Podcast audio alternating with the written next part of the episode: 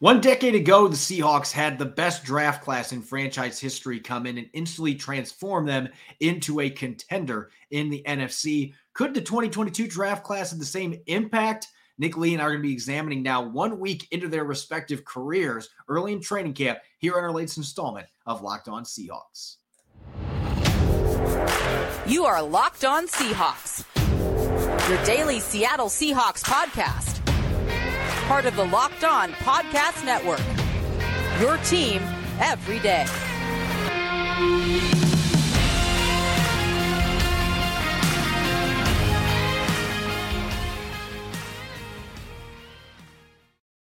Greetings, 12. This is Corbin Smith, your host for Locked On Seahawks. Joining me for our Thursday episode, my co host, Nick Lee. Thanks as always for making Locked On Seahawks your first listen five days a week. The Seahawks are actually off today after three consecutive days with training camp practices, a super physical practice yesterday. So, a much deserved day off for the Seahawks. They'll be back in action on Friday, and they've got their first mock scrimmage coming up at Lumen Field on Saturday. For today's episode, we got tons to chat about this rookie class. A lot of expectations for this group. And so far, so good for this group. Where do they stand compared to the 2012 group? We're going to be discussing that, plus where the cornerback competition stands one week into camp. And we're going to be taking a look at some other observations from Wednesday's practice away from the trenches and the run game. Plenty of other things happening on the field at the VMAC. So let's get to it. Now for our lead story here on Locked On Seahawks. One decade ago, the Seahawks drafted players such as Russell Wilson, Bobby Wagner, J.R. Sweezy, the most decorated draft class in franchise history. A number of those players came in right away, were starters, became stars, and the Seahawks made the postseason, nearly got to the NFC Championship game, and really set the table for them to win the Super Bowl the following year, nearly do it again in 2014. That's a pretty lofty bar to set for any draft class to be compared to that one. And obviously, without a quarterback in this class, like Russell Wilson. Maybe it's not fair to compare that 2022 draft class that's just coming into the league to the 2012 group. And yet, Nick, it feels like in the early stages of training camp that this draft class does have a lot of similarities to that 2012 group in the sense that you have a number of players that are already staking a claim to playing a lot of snaps early. Yeah, you know, it's it's fair to look back, you know, 10 years ago now, this class and, and that franchise, the Seahawks in the early 2010s were were in a, a, team of transition. And you know, from the from the Matt Hasselbeck era and now to to the Russell Wilson era. But yes, as you mentioned, that class, the 2022 class is missing, you know, a quarterback. That's kind of a big deal. uh, you know, the Russell Wilson, uh, obviously best quarterback in franchise history, future Hall of Famer. Um, so that, that's hard to replace. And but I think you make a good point as far as some of the impact players around, and, and not just maybe the individual players, but the kind of the era that that class ushered in. Uh, as as a team, you know, the 2012 Seahawks were extremely competitive, and maybe many people kind of tabbed them as a, a, a team that arrived a year early. That, that this team was playing with some young guys that really panned out and and we're competitive early. So now I'm not I'm not saying the Seahawks, you know, we're gonna are to make the division divisional round this year um, with this with this draft class. But the amount of impact, especially early, that guys, especially guys like Charles Cross, who probably will be starter day one. I mean, he's to get he's to get uh, when I look at Pro Football Reference, you know, he's to get that 17 games played, 17 starts. I think Charles Cross is is are on that list of a possibility um, to get that. So um, obviously, if you get your franchise, you know, left tackle, that's a pretty big deal. Uh, another one that I, I could see um, Ken Walker, you know, that Robert Turbin, where he's he's not the guy right now. Um, you know, and Rashad Penny isn't quite Marshawn Lynch yet, um, but he's but you draft a guy that that's a solid running back, and Robert Turbin had 354 rushing yards that that first year. I actually expect Ken Walker to to absolutely exceed that in his rookie year. With I absolutely think that Rashad Penny and him were going to be a legit 200 two-headed monster. Then you got Boye Mafe, you know, is he a type of Bruce Irvin? You know, that's that's kind of uh, that that'll be tough to see early on, but that, that are some tough shoes to fill. Um, but yeah, you can definitely see, and I think especially on the defensive side with Boye Mafe and Coby Bryant and Tariq Woolen, the cornerbacks, I think on that on that side for sure, you can absolutely see the the seeds have been planted and they're starting to bloom just a little bit. They're, they're starting to poke their heads out of the dirt and they're really going to start blooming here as as they get more opportunity. Yeah, I think you look at those first three draft picks. Cross is already the starter at left tackle. That has been set in stone. He is the guy, number nine overall pick. You're starting day one. There's not a competition there, whether Pete Carroll is going to admit that or not. There is not a competition. He is going to be the guy in week one. He's going to be playing against Bradley Chubb and the Broncos. That is already set in stone. Ken Walker III is going to play a lot of snaps, no matter what happens with Rashad Penny. He has already been dynamic in training camp. You can see the receiving ability that wasn't on display in college because Michigan State just didn't let him do it. Wake Forest didn't let him do it. He was running the rock, and he's pretty darn good at that. But he can also catch the football. You can move him around some. Mafe's been kind of quiet to start training camp, but he did have a what I believe would have been a sack in Wednesday's practice. Remember, they're not hitting the quarterbacks with the red jerseys on, but he had a really good pass rush against Abraham Lucas, their third round pick, who to this point has just been playing second team snaps at right tackle. I expect that's going to change soon as well. He's going to get his opportunity to show can I be a starter on day one? And if he's able to play well with that first unit, could make life really interesting for Jake Curhan. To this point, it has been the Curhan show. He has been the starter with the first team offense in four of the six practices at right tackle. One of those other ones, he was the starting right guard on Wednesday. So Curhan has been a fixture in this offensive line. But all of those four players could be playing significant snaps in week one. And then we get to day three selections. Coby Bryant is right there with Artie Burns, and we're going to get to more of that in the second quarter. But he is right in the mix at the cornerback competition to start right away. Tariq Woolen has been a major surprise and has really been up for whatever challenge has been thrown at him so far. Doesn't look as raw as we anticipated. So both of those guys, they might play some snaps for you earlier than expected. At least in the case of Woolen, Bryant might be a bit more pro ready coming in. But both those guys have had really good starts to their training camp. Tyreke Smith is impressed in his first few practices since coming off the pup list. He's got good size for that outside linebacker spot. And we haven't even gotten to the receivers where Dareke Young has done some nice things. Bo Melton had a big play, finally came through on Wednesday, showed off his speed, his, his deep threat ability. So every single guy that I just listed off, you can make an argument at least early in the season at some point is going to be playing substantial special team snaps. I mean, the roster's been set up for these guys to play a lot. That's part of it. It is ushering in a new era. There's more opportunities than there's been in a long time. But also, the Seahawks should be feeling pretty good. Their front office should be feeling pretty darn good already about what they have there. We'll see in a few weeks where things stand. Sometimes rookies hit a wall midway through training camp and they start to struggle. But this is a group that, from top to bottom, looks very promising, and they're living up to the expectations so so far. Everybody was excited within the organization after the draft with what they brought in, and so far those expectations have been met and then some by what looks to be a draft class that could be franchise changing.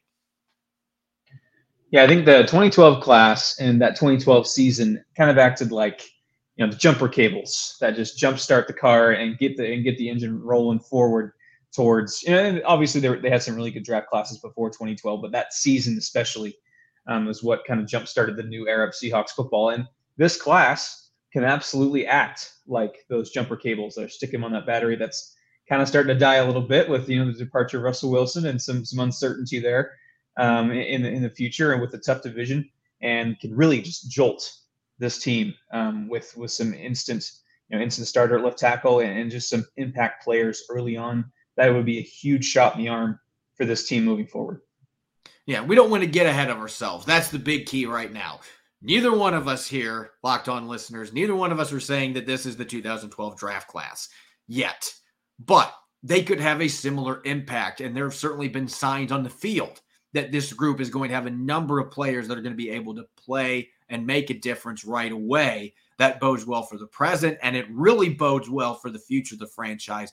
We're only a week into training camp, so there's plenty more practices for us to watch and see where everybody's going to fit in. But so far, the returns have been pretty good, and that's a great sign for the Seahawks as they try to kickstart this new era, moving on from Russell Wilson, Bobby Wagner, and trying to get back into being a competitive unit heading into the future. Up next, we already talked about Tariq Woolen as well as Coby Bryant, where they might fit into that quarterback competition, but you've got as many as six players that are in the mix for a starting job there. So Nick and I are going to take a look at what's happened so far in training camp, who the perceived starters are, what might need to be done for other players to jump into the lineup, and much more in our latest breakdown of the quarterback position.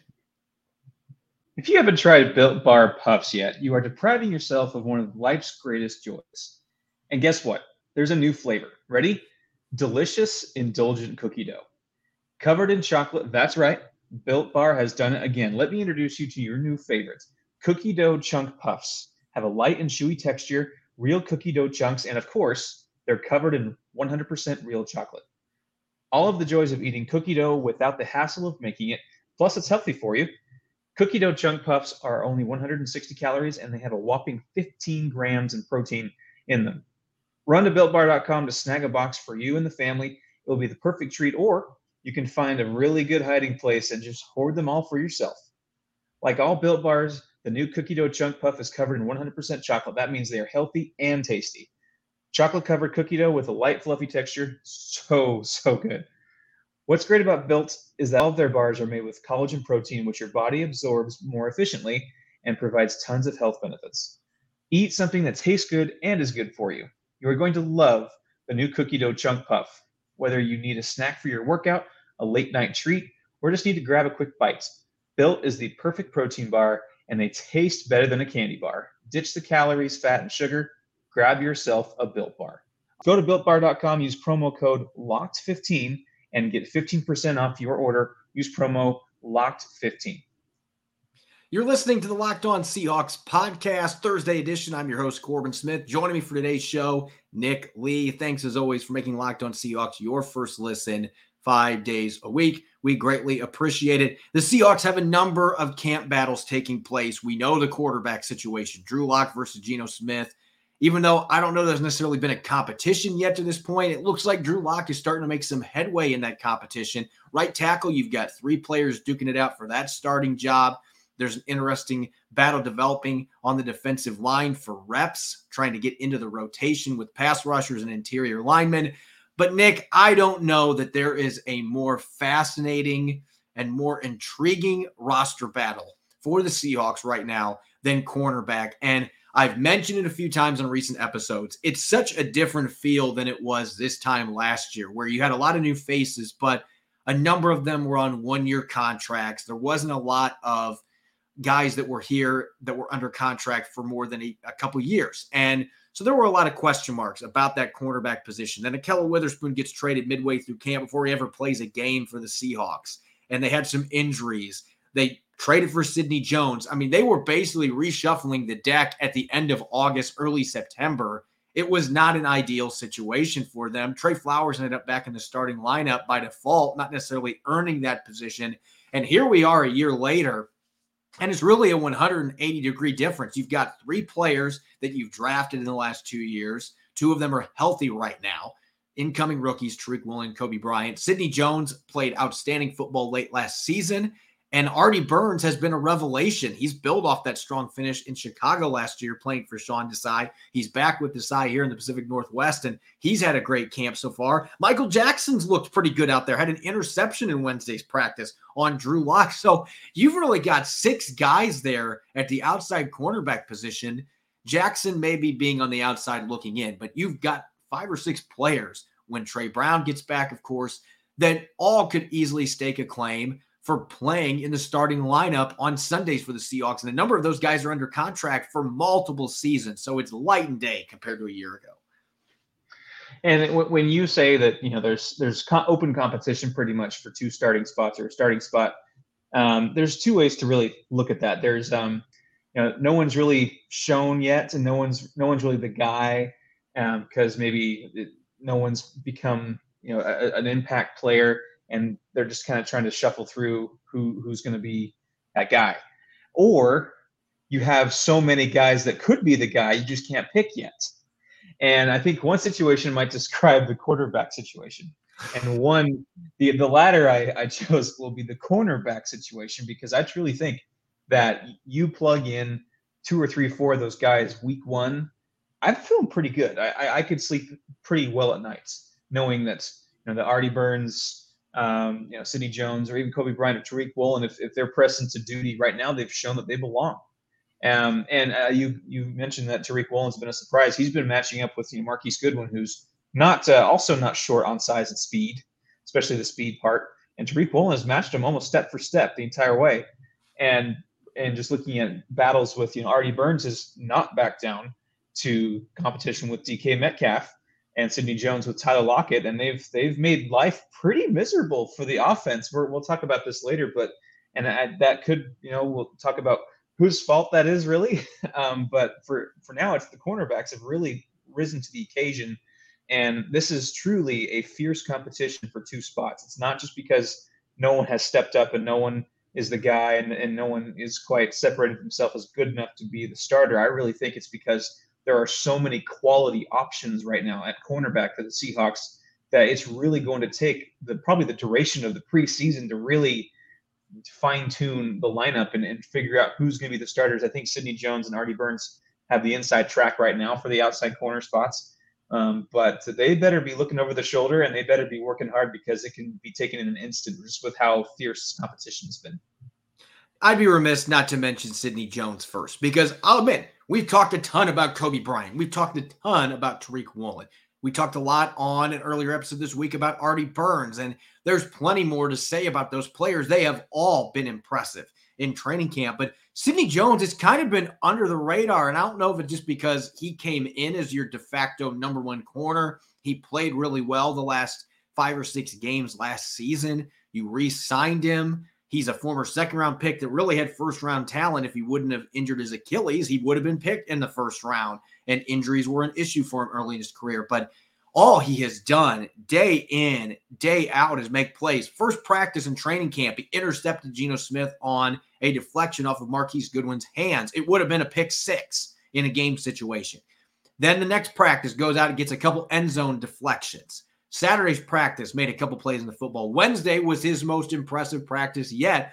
He got his hands on a football not once, not twice, not three times, but four pass breakups in the secondary and just consistently making big plays. He's been able to match up against bigger receivers. He's been able to match up against quick, shifty receivers. So he really fits what they're wanting to do, and he's playing with confidence. And I don't know that that was there for him when the Seahawks traded for him because of the injuries and the way things went in Philadelphia for him and in Jacksonville. He really found himself in the second half last season. He gave up the fourth lowest passer rating among qualified corners the last six games of the season, Nick. No touchdowns during that span. The only thing that was missing was turnovers, and this guy is capable of getting a bunch of interceptions. He has shown that in the past. It just hasn't happened in the NFL. So that's the one missing ingredient, but he's been getting his hands on the football so much. So right now, to me, he is easily the front runner to start on the left side. They have Coby Bryant working behind him, but Bryant has worked some on the right side too. And I think that's where things are going to get a lot more interesting the next few days on the field because – Bryant has done so much to show that he's ready, and yet Sidney Jones hasn't relented that starting job. He's played fantastic football in his own right, and you got Artie Burns playing well on the right side, and Sean Desai knows him well. It's a great scheme fit for him. He's not going to back down from DK Metcalf. I mean, this is a good problem to have. It's not like last year where it's like, I got to pick somebody from this group. Right now, it's who do I pick from this group because I've got so many good corners and they're all fairly young. I mean, Artie Burns is the old guy at 28. This is a young, explosive, athletic group that's been getting their hands on the football a lot. And right now, it does look like the veterans have the head up here with Sidney Jones and Artie Burns, but the rookies have been so impressive. You cannot discount them in this race with so much time left in camp and the preseason still coming up. Quite frankly, Corbin, choosing between quarterbacks right now kind of kind of feels like me choosing my favorite vegetable, which shockingly I do not like vegetables. Um, and choosing my favorite cornerbacks right now, or choosing cornerbacks to play, it's like choosing my favorite popsicle, choosing my favorite ice cream. I'm like, it, it's that there are so many good flavors, and they're all a little different, which is great. They all bring something a little different to the table, and I think that you know the the Sidney Jones and Artie Burns with the veteran presence uh, part of it is is invaluable, and familiarity with the coaching staff. That blend with the infusion of young talent with Tariq Woolen and Coby Bryant, really, um, this this this is an exciting group, and I think that the Seahawks fans, even though you know there's not two clear dog, you know, Pro Bowl kind of receiver uh, corners right now in that spot, I think that it, it's coming, and this is going to be a surprising group. And uh, I, I think the pass defense overall is set to improve a lot this season, and this this secondary is going to surprise some folks.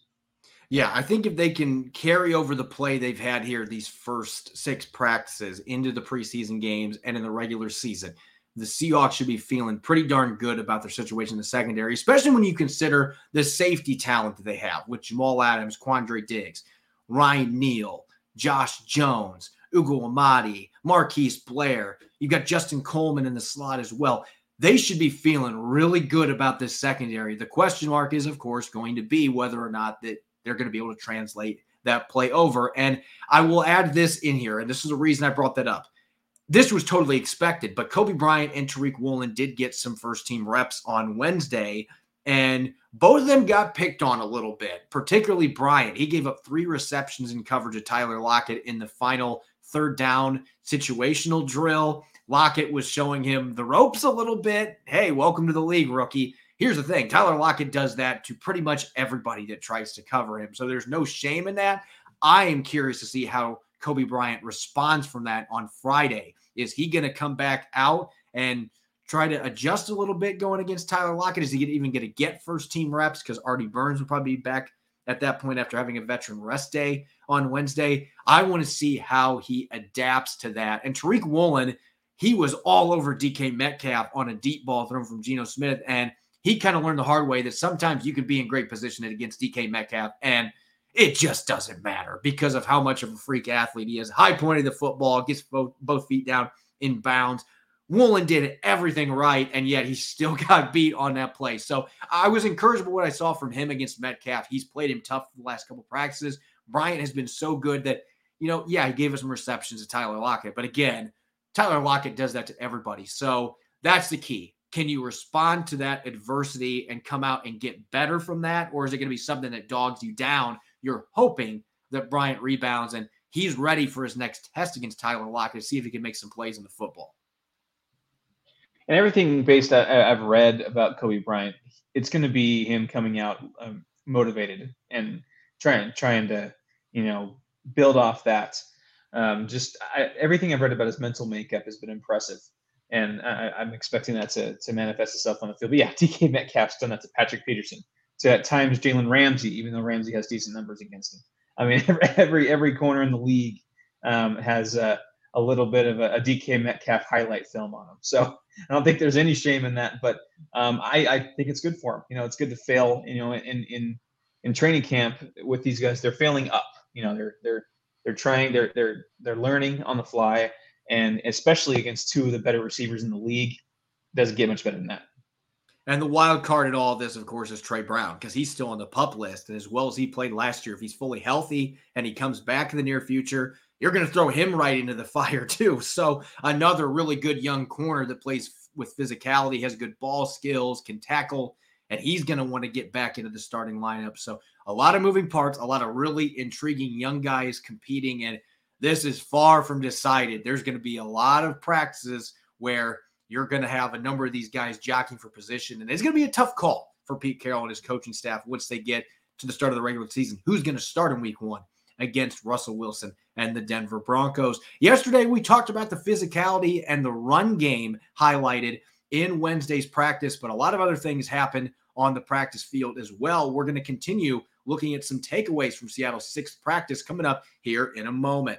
Life can be full of challenges. Recently, I made a difficult decision to resign from a job. And fortunately, I had quality people around me to talk things through when I needed it most and helped me make the right decision for myself and my family. But that's not always the case. And life can be full of twists and turns. So it's important to show yourself through it all. BetterHelp Online Therapy will assess your needs and can match you with your own licensed professional therapist in less than 48 hours. Therapy worked wonders for me, but don't just take my word for it. Having someone in your corner to guide you when you're struggling to navigate obstacles can be invaluable. It's not a crisis line, it's not self help, it's professional therapy done securely online, available to people worldwide. With therapy, it can take a few tries to find the right fit for you. BetterHelp is a great way to invest in yourself.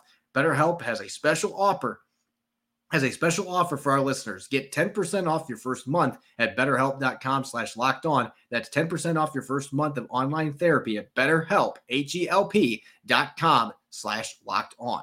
You're listening to the Locked On Seahawks podcast, Thursday edition. This is your host, Corbin Smith. Joining me for today's show, Nick Lee. Thanks as always for making Locked On Seahawks your first listen five days a week, whether it's on Apple Podcasts, Google Podcasts, or in video form five days a week on YouTube. We greatly appreciate it. And make sure to make the Locked On NFL podcast your second listen. Our national NFL experts and insiders keep fans dialed in with the biggest stories and the latest news from around the league throughout the training camp and preseason. Make sure to check it out wherever you listen to podcasts. The Seahawks were back in the practice field yesterday, their sixth practice, second in pads. And as Rob Rang and I noted yesterday, really what stood out most was the physicality and the intensity in this practice session. Guys were getting after it. The Seahawks were doing a lot of short yardage drills in the run game, physicality up front with the offensive and defensive lines, safeties coming up and laying hit sticks, all kinds of fun stuff. But there was more to it than just the running game. So, Nick, let's dive into a few other hot topics coming out of Wednesday's practice. And we've got to start, of course, with the quarterback position and kind of stemming off that. I think this is a big topic of discussion because – for this team to be successful offensively, more so than in the past with Russell Wilson when they could get all those 40, 50 yard chunk play touchdowns. You're going to be harder pressed to do that with Drew Lock or Geno Smith under center. You're going to have to be productive in the red zone. And yet, that has been far from the case so far. In fact, we're now on four straight practices that their first session in red zone, there have been no passing touchdowns by either Geno Smith or Drew Lock. Four consecutive practices with the football inside the 20 yard line, and they haven't been able to get any scoring passes in those sessions. Again, that's just the first session. They'd come back to it later on, and the quarterbacks have been a bit more successful, but it's been really hard to watch. And I guess the big question is is that boiling down mostly to the offense, or does it boil down to the defense? You just talk about how great the corners are playing. A lot of that's been in the red zone, too, getting their hands on the football and making life tough on receivers. And so that's really the million dollar question here. Who's to blame for these struggles? And is it necessarily a bad omen, considering how well the defenses play? Well, I think in training camp, uh, the NFL version of the chicken or the egg, which came first, is you know, offense struggles. Is it because the offense sucks, or is it because the defense is doing good? And obviously, the, the, the answer is unfortunately, I know everyone hates that, but it's probably something middle. Um, I'll side on the on the defense. Um, if I had to pick a side, defense is playing well. The corners have really made life miserable for the receivers. Um, on the offensive side, I've read a concerning amount about goal line fades, and that is becoming one of my pet peeves in football. Is the goal line fade? Um, and, and, I know you have DK Metcalf and Tyler Lockett, who are two of the best in the business. I read an article um, uh, before the 2020 season, so it's a bit dated. That uh, in 2019, quarterbacks uh, attempted 37 fades of five yards or less in 2019, and uh, it, it, down from 42 and 51. So it's uh, in the years prior. But the uh, success rates of fades was at 13.5 percent. so, uh, and that's with your average quarterback and your average receivers. The, the Seahawks have below average quarterbacks right now and above average receivers. So I guess that maybe evens out. But my point is um, I, I, really I'm hoping that they can get a bit more creative in the red zone. Um, the Seahawks were third in the NFL last year in red zone percentage or red zone conversion rate, which is very impressive. Obviously, helps to have Russell Wilson throwing to guys like Metcalf and Lockett. Um, and this year they have the weapons. They have the Locketts, the Metcalfs, the Noah Fants. You know, they, they have those weapons. And, and in the backfield, they have running backs. I expect you know the, the, them to have pretty decent red zone numbers right now. But I think if I had to pick one, to be the defense making life miserable. Um, but I, based on I haven't been to practice yet, but based on what I've read and what I've watched, um, it's it's uh, there needs to be a bit more creativity and certainly a lot of uh, better execution on the offensive side. Yeah, I'm with you. I think they're doing way too much of the red zone fade stuff. And I know with DK Metcalf that he should be a weapon in that regard. But the quarterbacks, both of them, have struggled to get the ball. Really, the timing with Metcalf in general just hasn't been there. I expect that's going to get much better in upcoming practices. Metcalf's way too good of a receiver for that to continue to be a problem. The quarterbacks are going to figure him out. Geno should know him really well from how well they played last year. Lock, you know, it, he's still pretty new with DK Metcalf. So you expect that, but you'd like to see more variety with how they're attacking the defense. But a lot of it has been those guys on the defensive side of the ball. I mean, they're making life really tough for receivers. They can't create separation. The corners are getting their hands on the football. The linebackers are playing tight coverage. Jamal Adams has been all over the place the last couple practices in the red zone. I mean, there are already very tight windows to begin with. And the way that this secondary is playing and the pressure they're generating, these red zone drills have been with extra pressure brought almost every time. They're bringing five, six defenders. So the quarterbacks are having to make quick decisions on top of that. And so I do think the way that the defense have been playing and the scenario having extra pressure is complicating it some for the quarterbacks, but they're going to have to pick it up. I mean, four practices in a row, not having a passing touchdown, that's certainly a problem. But if you're looking for a positive at the quarterback position, up to Wednesday, there really hadn't been any big splash plays in the passing game. That changed some on Wednesday in early sessions in the team drills. You saw Drew Lock chuck a ball downfield down the right sideline. Bo Melton, who's been so quiet the first week of his NFL career, reeled it in, had a really nice catch downfield, a 40 plus yard gain. Geno Smith connected on a 30 yard crossing route with Tyler Lockett. DeeJay Dallas caught a pass down the seam out of the backfield for a 25 yard touchdown. So there were actually some splash plays, and the quarterbacks were connecting on another. There were some missed opportunities Marquise Goodwin ran maybe the wrong route. Drew Lock overthrew him. It got intercepted by Michael Jackson on a deep ball, but there was a lot more consistency and a lot more production there. That is good news because with the receivers you have and the mindset this offense is going to have, you know that Pete Carroll wants those shot plays mixed in there. They haven't been there on the practice field. Wednesday, that changed some. Maybe that's a good sign that both quarterbacks are starting to get into a little bit of a groove. And we'll start to see more plays like that in the practice field as we get closer to the first preseason game and move through training camp. Yeah, and I gotta say, Drew Lock has has got his sea legs a bit more under him. He he had a real rough start to camp, um, and now he's he it seems like he's making a bit more uh, of some impact plays and, and, and making some throws because he failed QB 101 class in that first day when he threw across his body across the field um, at ill-advised pass in day one of camp, and it, it's he's gotten much better since then. I'm not saying that you know he's right on Geno Smith, and Geno Smith better watch out. It's, he's going to lose his job at any second, um, but he's he's come a long way in, in, the, in the last few days. Um, for me, on on the defensive side, I, know you're really excited about this guy, Tyreke Smith. I, I think has a chance to be another sneaky good pick late in the draft that has a chance to really uh, shine and, uh, and, and make a name for himself early, and maybe not early on, but you know maybe be a, a quiet guy that gets a few sacks, but he, he's he's starting to make a name for himself and beats some blocks and and make some plays. And as much as pass rushers can make plays in in, in training camp, but he he certainly is a, a name to watch. Yeah, and what's interesting about him, and we talked about this in the pre-draft process, injuries were a problem at Ohio State for him, and he played through some injuries and he was stuck behind eh, you know some guys named Chase Young and Nick Bosa. I think they're decent NFL players. So trying to get on the field was already tough for him early in his career. And then once he was a starter, he had some injuries on top of it. But this guy had a 22 plus percent pressure rate last year at Ohio State. Even though the sack numbers weren't there, he was consistently disruptive when he was on the field. And I'm seeing that these first couple practices he's been out there. We have to remember he was on the pup list until Monday's practice. And they threw him right into the padded practices coming off that hip injury. He's fully healthy. And he doesn't look like a 4 8 40 yard dash guy. This guy is explosive. He plays with a relentless motor. He's had success against Forsythe. He had a pressure against Charles Cross in Wednesday's practice. So he's had four pressures that I've seen. There may have been others in there. I can't see every single player on the practice field and every snap and I don't have the video to review, but the ones that I've documented, he's been getting back there. And I think he would have had a couple of sacks in real game situations. He has been extremely disruptive. And you can tell the coaching staff is excited about him because he's been getting some reps already where he's getting to play with the first team. And he's only gotten a couple practices under his belt. So, as a fifth round pick, that's kind of a big deal, especially with Boye Mafe being a second round selection. You've got Darrell Taylor, you have Uchenna Nwosu.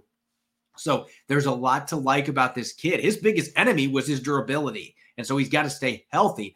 But But if you can keep him on the field, I think the player that should be looking over his back right now, if he's not already been bypassed, is Alton Robinson.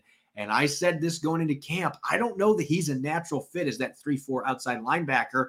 Tyreke Smith played a 4 3 defensive end at Ohio State. So I had questions there, but he looks like he's pretty comfortable in that role right now for the Seahawks. It's been a couple of practices. It's early. But again, another rookie that's already showing some signs that he could be a dynamic rotational player for the Seahawks. And they can use any pass rushing help that they can get. Any team wants as many rushers as they can possibly find. Hundred percent. You know, it's like pitching in baseball. You, you, can never have too much pass rush. Yep. Um, and and to bring up the last point with with training camp, to quote uh, Ryan Gosling from Remember the Titans, fight. There's a fight, and it seems like I, have read again. I haven't been to practice, but I, it seems like I read about a fight now just about every single day of Seahawks camp. Corbin, what in the name of WWE is going on out there? Well, the first couple ones that happened, and Rob and I talked about it earlier this week. Uh, DK Metcalf, I still believe that his issue is that Artie Burns is under his skin. Artie Burns has figured out something to defend him. He played well against him in that game last year with the Bears in week 16 in the snow, shut Metcalf down. He has been really winning most of the snaps one on one and in team situations against Metcalf in training camp so far. So Metcalf was frustrated. He's been frustrated about the quarterback inability to get in the ball too, regardless of who is across from him. Um, so a lot of that has already started to boil over a little bit. So he and Darrell Taylor got in. Darrell Taylor is just a different dude this year, and I love it. I love how aggressive he is, and he just, you know, it's not just the way he's playing. He's running his mouth a bit more. He's just playing more energized, more confident.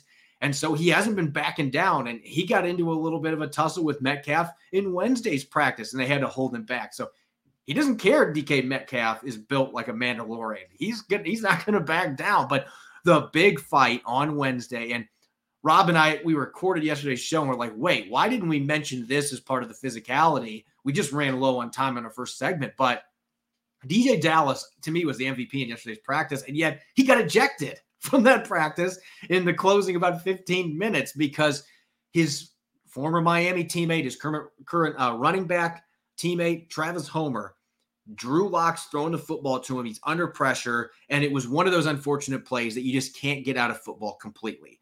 The receiver is going down towards the ground. His, his helmet, the crown of his helmet's going down to catch the football. The defender's not doing anything malicious, but Bubba Bolden, the undrafted rookie safety, is coming in looking to make a statement. He's trying to impress and he blasts Travis Homer helmet to helmet. And it stirred up a number of teammates. A number of them got into Bubba Bolden's face. He turned around and here comes DeeJay Dallas and he blindsides Bubba Bolden, knocks him to the ground. And it didn't take very long that a coach was escorting DeeJay Dallas into the facility. His practice was over with. And so this kind of stuff is going to happen. It's training camp. These guys get tired of hitting each other, especially a physical practice like that emotions are always running high. And so you expect there to be tussles. I think that's a good thing when you're trying to hold guys back to an extent. There does come a time where it's like, look, we need to play football. Stop fighting, do your job.